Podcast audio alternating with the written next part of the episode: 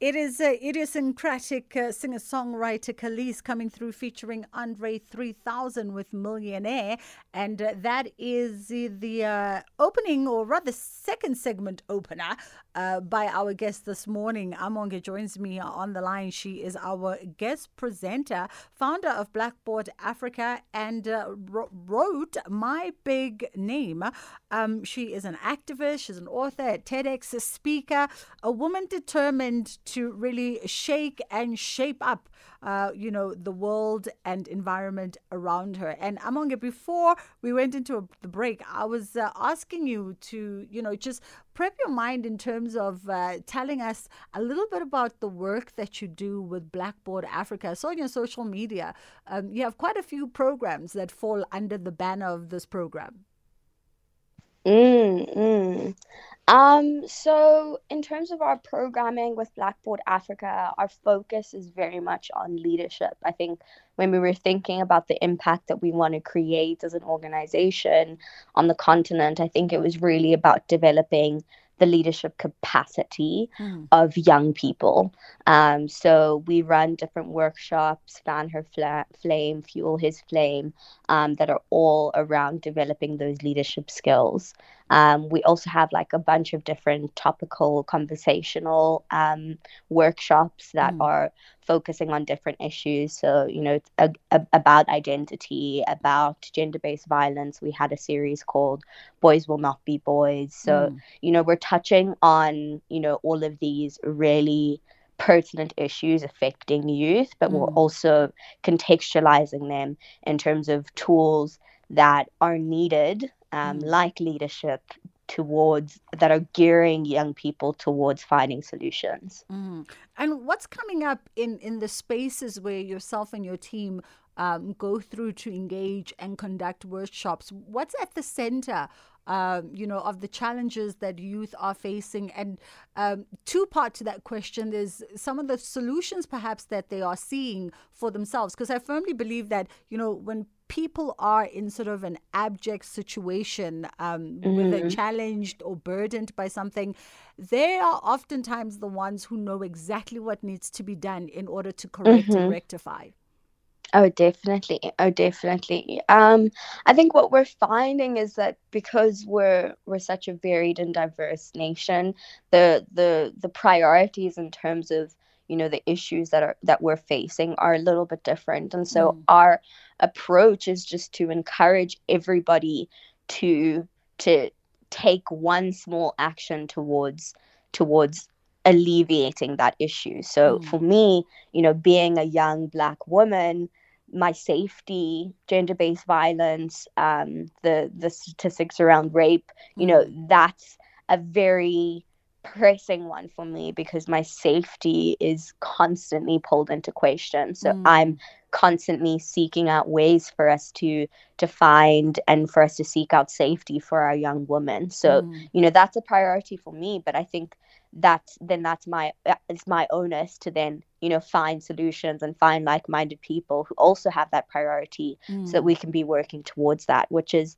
you know why i work with other organizations such as Kheti's foundation she's mm. a friend of mine and she's also working very actively in the gender-based violence space mm. so you know i think it's not necessarily to say that you know this one is more important than that one but mm. you know you should be championing the thing that you think is a massive priority to you. Mm. and if we're all you know working at these different things at multiple levels i think that's when we're going to see a really significant impact. Absolutely. Um, you know and and as you highlight gbv and uh, you, from your perspective as a young black woman, I'm thinking because you primarily work with youth, um, when we have this conversation about GBV, we've just come out of, uh, you know, the uh, gender-based violence and uh, femicide conference uh, that was happening in uh, Centurion just uh, a week ago.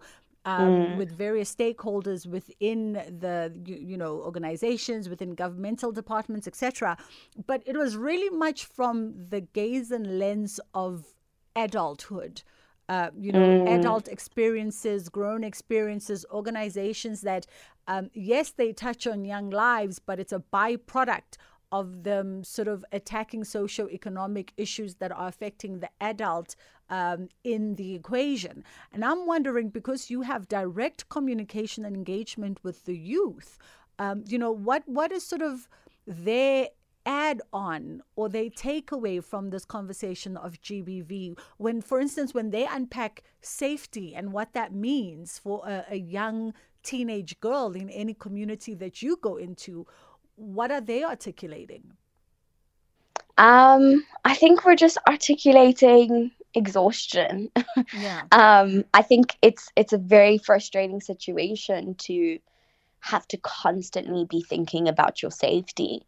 And I think with the work that we try to do, we're we're trying to you know have those conversations with our young girls the reality is is we're not going to change the world overnight Mm. and so you know they we're we're trying to create pockets of safe spaces for them to decompress to open up and to share about their experiences and to hopefully grow with one another but Mm. also with our young boys we're very much educating them about the situation like i'm not sure that they know to an extent how much our safety is on our mind because it's Mm. always at threat it's always at risk right Mm. so i think we very much try to communicate that to our young boys and when we're we're also you know shaping and and trying to help them also be creators of safe spaces Mm. and teaching them about you know consent and all of these really important conversations that aren't happening with our young boys Mm. um so so that's that's really what our focus has been Yeah, yeah. Uh, a very interesting conversation with uh, our guest presenter Amonge this morning. And uh, I'll hand over the baton to you. I think we've got Khethiwe on standby already. Uh, if you can just uh, introduce us to Khethiwe um, and tell us a little bit about some of the work that she does um, and why you felt it necessary for her to join you in conversation this morning. definitely definitely so um my friend we have her on the line her name is Khethiwe Sibanyoni um she runs an amazing organization called Kheti's Foundation. It's a completely youth-led organization that is really focused on gender-based violence in and around South Africa. And it's really about um you know programs that are sort of helping and supporting shelters and empowering women um, and just really establishing or helping them establish healthy levels of independence um, so that they're they're you know taken away from situations where they're highly dependent on their abusers Mm. um, so they they she's doing really really incredible work and i'm so excited to have this conversation with her today Khethiwe, how are you doing this morning? Good morning. How Um, are I'm you? Well. How are you? I'm well. I'm very well, thank you. How are you? I'm fantastic. Uh, fantastic, rather. Uh, Katie, can I ask you if you can just raise your voice one decibel for me, please? Um, we're just having issues with our lines this morning, so we are patching you in via Zoom, and the audio is a little bit softer than the telephone line that uh, Amonge is on. Um, so if you can just use your outdoor voice for us, that'd be great, or your indoor projection voice, that'd be great. Okay, I will certainly do so. Awesome. Um, I mean, a, a beautiful uh, contextualized introduction by uh, Amonge in terms of you and the work that you do. Um, and if you can elaborate for us, we were just sort of talking with Amonge about you know, the spaces that she goes into with Blackboard um, and, and the kind of work that she does with, with her community via her programs. If, if you can expand for us in terms of Kheti's Foundation um, and, and what led you to, to deciding that, you know what, let me be the change that I want to see in my communities. Um, I always tell the story about how Kheti's Foundation started like in the midst of the hard lockdown. Mm. And what I remember, quite frankly, is the the the, the uh, nation addresses by our president Cyril Ramaphosa, and there was always the aspect about gender-based violence and the rising cases of femicide. Mm. Um, but there was never a solution. Um, I would never listened to the news prior to that, but Mm. I listened during that time, um, and I never found any answer from anything that he said. I think he had a plan for every other thing that was going on related to COVID, but for that it was always like um, the national team against gender based violence and femicide is currently working on a framework, is currently working on this document, mm. is currently working on passing this policy. And the, at the end of the day, on the ground, um, we needed real time solutions that, mm. although policies and the le- legislation is important related to gender based violence, but we needed solutions right there on the ground. Mm. And so I just felt like there's something that I could do. And I'm a firm believer, something that has been really influenced by my mom, that if you're not doing something, you, can't really blame the government for anything. Um, and I, I, I took it upon myself to say, what can I do within my reach to try and solve this problem. And that's how Kheti's Foundation was born. Oh, beautiful stuff. I love uh, young women that are really just uh, picking up the baton and uh, putting their, their literally their entire physical being into uh, walking the talk. Uh, I'm joined on the line by Khethiwe Sibanyoni, who is, of course, the friend and collaborator to our guest presenter today, Amonge, um, who we've been talking to for the better part of the hour. Um, here's what a statement that I saw Amonge, or well, words, not really a statement, mm-hmm. but words that I saw Amonge sort of uh, um, use in a past interview where she says, Your responsibility in life is to take charge of the things that affect your life.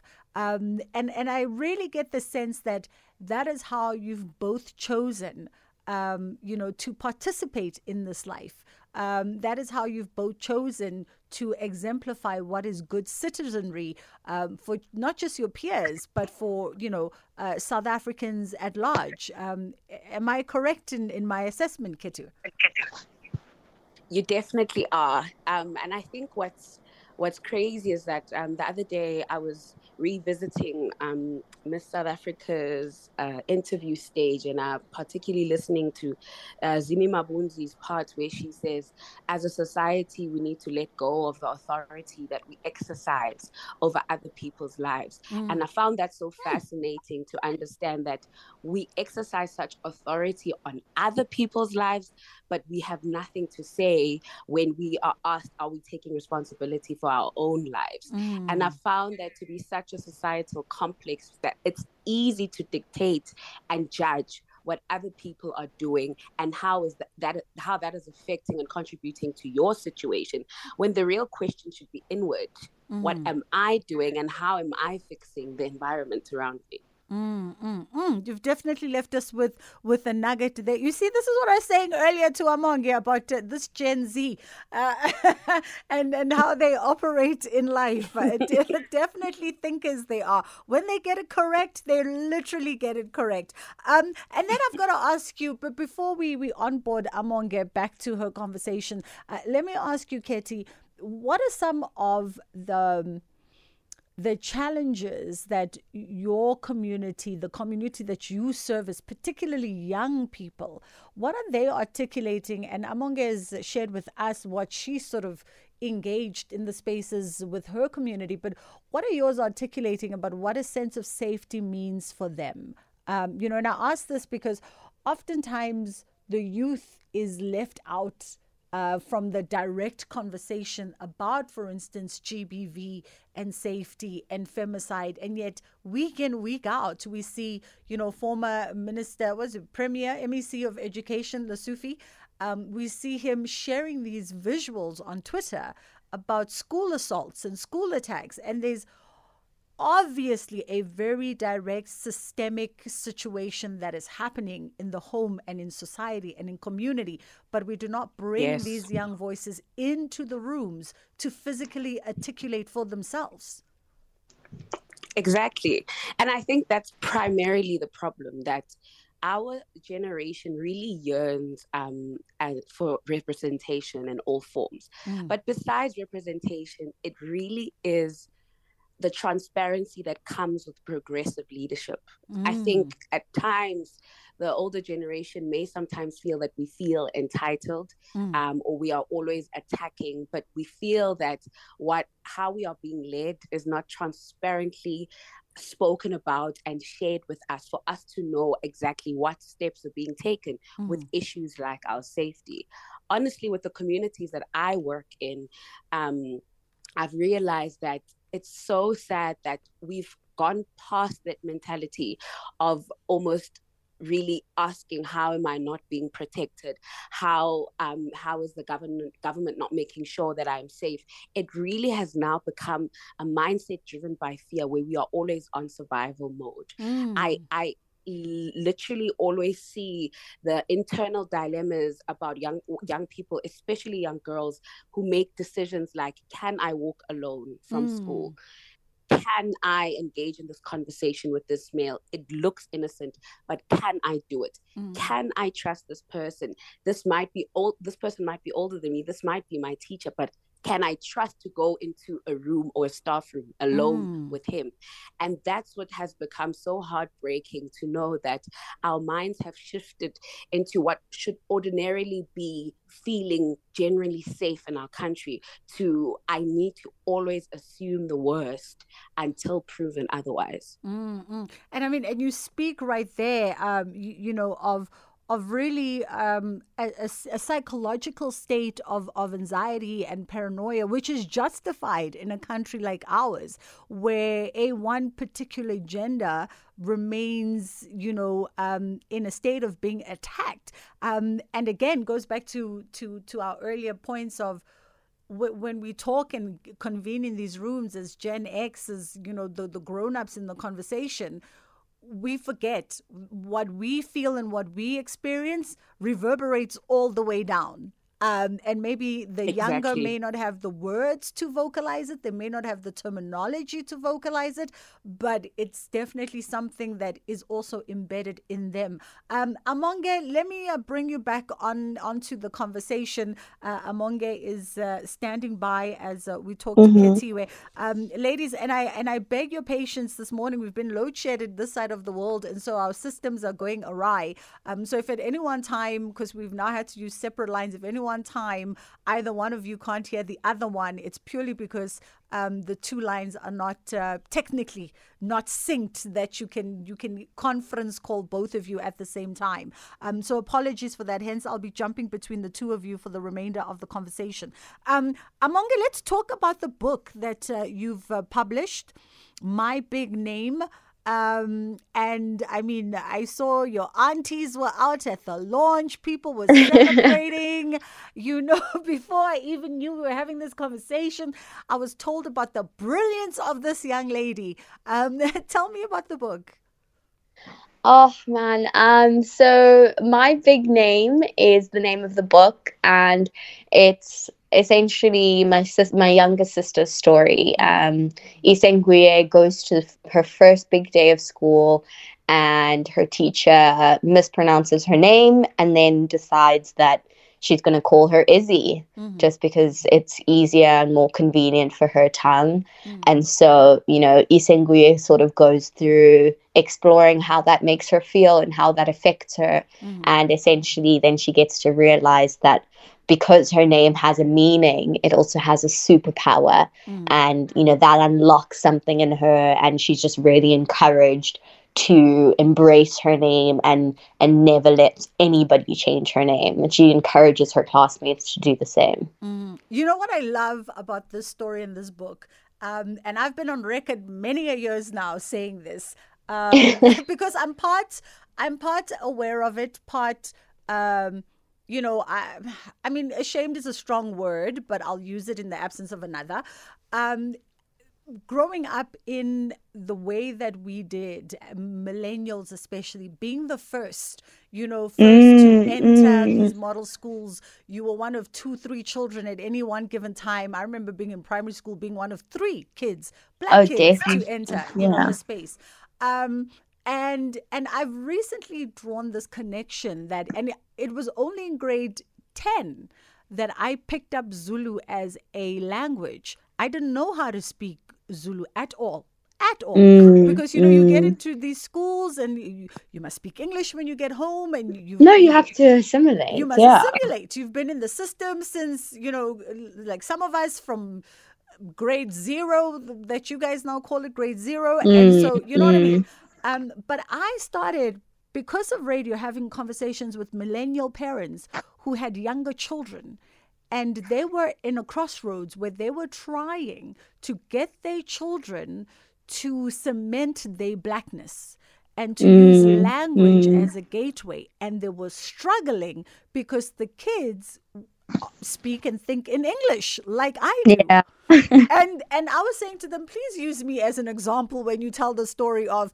you do not want to be an adult like Auntie Bridge, where you are struggling to articulate yourself in your mother's tongue because mm, you had mm. had to assimilate from age five, from your very first ability to string a sentence together it's been an english mm. sentence so i think this book is and and the work that you're doing with this particular project is very necessary thank you thank you. I mean it's it's, it's exactly that. It's about you know we're definitely going to be pushed into certain spaces where identity is going to be challenged. Mm. so we need to more than anything always know the power that lies within ourselves and within our names you know mm. they're they're extremely powerful. They have meanings. They're they're our hopes and our dreams from our parents for our lives. Mm. um so you know they're they're extremely powerful and i think it's just about being in control and being um, the one who's able to define yourself in certain spaces. So mm I think that's what it's really all about. And I think it's not, you know, a finger wagging exercise. Yeah. There's no harm in not knowing. Yeah. What we're really targeting is a willingness to learn and an openness to understand. Absolutely. Um, and also being conscious of the fact that as we exist in our blackness and in these spaces that were predominantly, you know, um, white spaces or the preserve of other culture and other race, uh, as mm. much as we code switch, it, it shouldn't be at the detriment of who we are. Um, exactly. It, it shouldn't exactly. be at the expense of the blackness or the Africanness exactly. or the culture. Exactly. Exactly. I love it. Uh, how's the reception with with the book? Because uh, you know, I saw you had younger audiences that came. Um, yeah. what are they saying about sort of taking up the challenge to say, I will assert myself, even at the age of 10? I will assert mm. that you say my name Isenguye properly. No, definitely. I mean, it the reception has been incredible. It, has been really affirming to have conversations with you know people my age or even older, and have them just say, "Oh my gosh, I totally get it." Mm. But it's been even more inspiring to have this conversation with kids, and they're like, "I didn't know other people were going through this." And that's the thing is, when we're older, our lens is, you know, it's not that big of a deal because we've been socialized to make it not that big of a deal. But you forget that at that age, um, when you know you're not necessarily worrying about too many things, mm. um, you know, it really has an impact on you mm. um, because it's it's already sort of teaching you that there's something wrong with you that you know you, you're you're not supposed to operate a certain way in this space. Mm. So you know we it's just about really exploring that for children and having them you know not be afraid to have these conversations with their teachers as well. I think sometimes kids idolize their teachers, which mm. is great. You know you have that respect for them, but you must never you know put yourself on the back burner in in in an attempt to to like maintain like a false illusion of respect if that makes sense yeah. yeah. Um, yeah. And how did you navigate this? Uh, I mean, growing up, growing up in these spaces, going to, you know, these private Model C schools, um, how did you find yourself sort of um, acclimating or even being conscious of the code switching, uh, particularly when you start getting higher in in you know in in grade when you start in high school and and you start looking at things differently and interrogating things differently? Yeah i mean it's i think it's one of those things that are probably going to be a part of our lives um you know the code switching. You know i think as you you get older it's sad to say i feel like you you get better at it. Mm-hmm. um you know like you you just get better at knowing that you know speaking in a certain way or articulating something in a certain way mm. will have an impact differently depending on who you're speaking to. Mm. Um, so I don't think there's necessarily a crime in that, but I do think that we should be able to, to a certain extent, be who we are Mm. um, in every space that we're in. So you know, I think it's just about navigating that, and it's it's super tricky. It's super super tricky. I mean, in high school, I was probably a very annoying student for the teachers. um, you know, I've always been very outspoken, but Mhm. you know, I'm always about building towards something. So I'm not trying to tear anybody down, but Yeah. it's just about we need to be having these conversations because they're affecting me. And so, you know, we need to be engaging about how we can do this better. Um, maybe not even for me, but but definitely for the next generation. Absolutely. Uh, Khethiwe, by way of a parting shot, um, you know, uh, as we wrap up the conversation, it is the last few moments, and uh, thank you. Uh, Amonge won't be able to uh, share the exchange with you live and direct, but I will uh, thank you on her behalf for being a part of uh, our conversation this morning. Um, by way of a parting shot, what would you like to sort of leave us conscious of as South Africans? Uh, you know, things for us or a particular thing for us to consider as we try and build a more participatory, more inclusive, um, and socially aware society? Thank you so much for that, and thank you so much for having me. Um, I am really passionate about gender-based violence, so it will have to be about that. Um, I think something that I really want to make um, our society aware of is the danger that comes with only caring about gender based violence once it's affected someone in your family, a friend, Mm. or someone you really care about. I think that mentality is not only contributing to gender based violence in such an immense way, but it is also the reason why we can never really be cr- progressive Mm. when it relates to gender based violence because I think our efforts as a society to end it are only ever apparent when something drastic and dramatic has happened in that space. And then we go back to our default when we forget forgotten about it and continue to operate like we always did. Mm. And I always urge us to be a socially aware society because by the time that gender based violence has affected someone directly in contact with you that you love, Mm. it is too late. It is at that point where you need to realize you had acted too late. Mm. Mm. There's something that I really need to leave with everyone because I know that if we made continuous small efforts as a society, but we did them consistently, we Mm. would be far with the gender-based prob- gender-based violence problem in our country. Khethiwe, I couldn't have put it better myself. Thank you so much for being a part of uh, our conversation this morning. That was uh, Khethiwe uh, Sibanyoni. She is the founder of Kheti's Foundation, which is a youth based and youth driven foundation, uh, accompanying her friend Amonge uh, Sinxoto, who's the founder of Blackboard Africa, author, activist, um, and thought leader. Uh, Amonge, it's been a privilege being in conversation with you this morning. Thank you uh, for taking the time. And I, you know, whenever I encounter brilliant minds, as much as I give you credit uh, for your ability to walk into a room and take up space and interrogate, you know, circumstance and be solution driven, I also also share a small nugget of that credit with mom and dad and your Oh, most definitely. your most immediate community because I think um, it is also in part a reflection of everything that they have plowed into you, into your heart, your soul, um, that has some somewhat been a catalyst uh, to to being the lady that you are.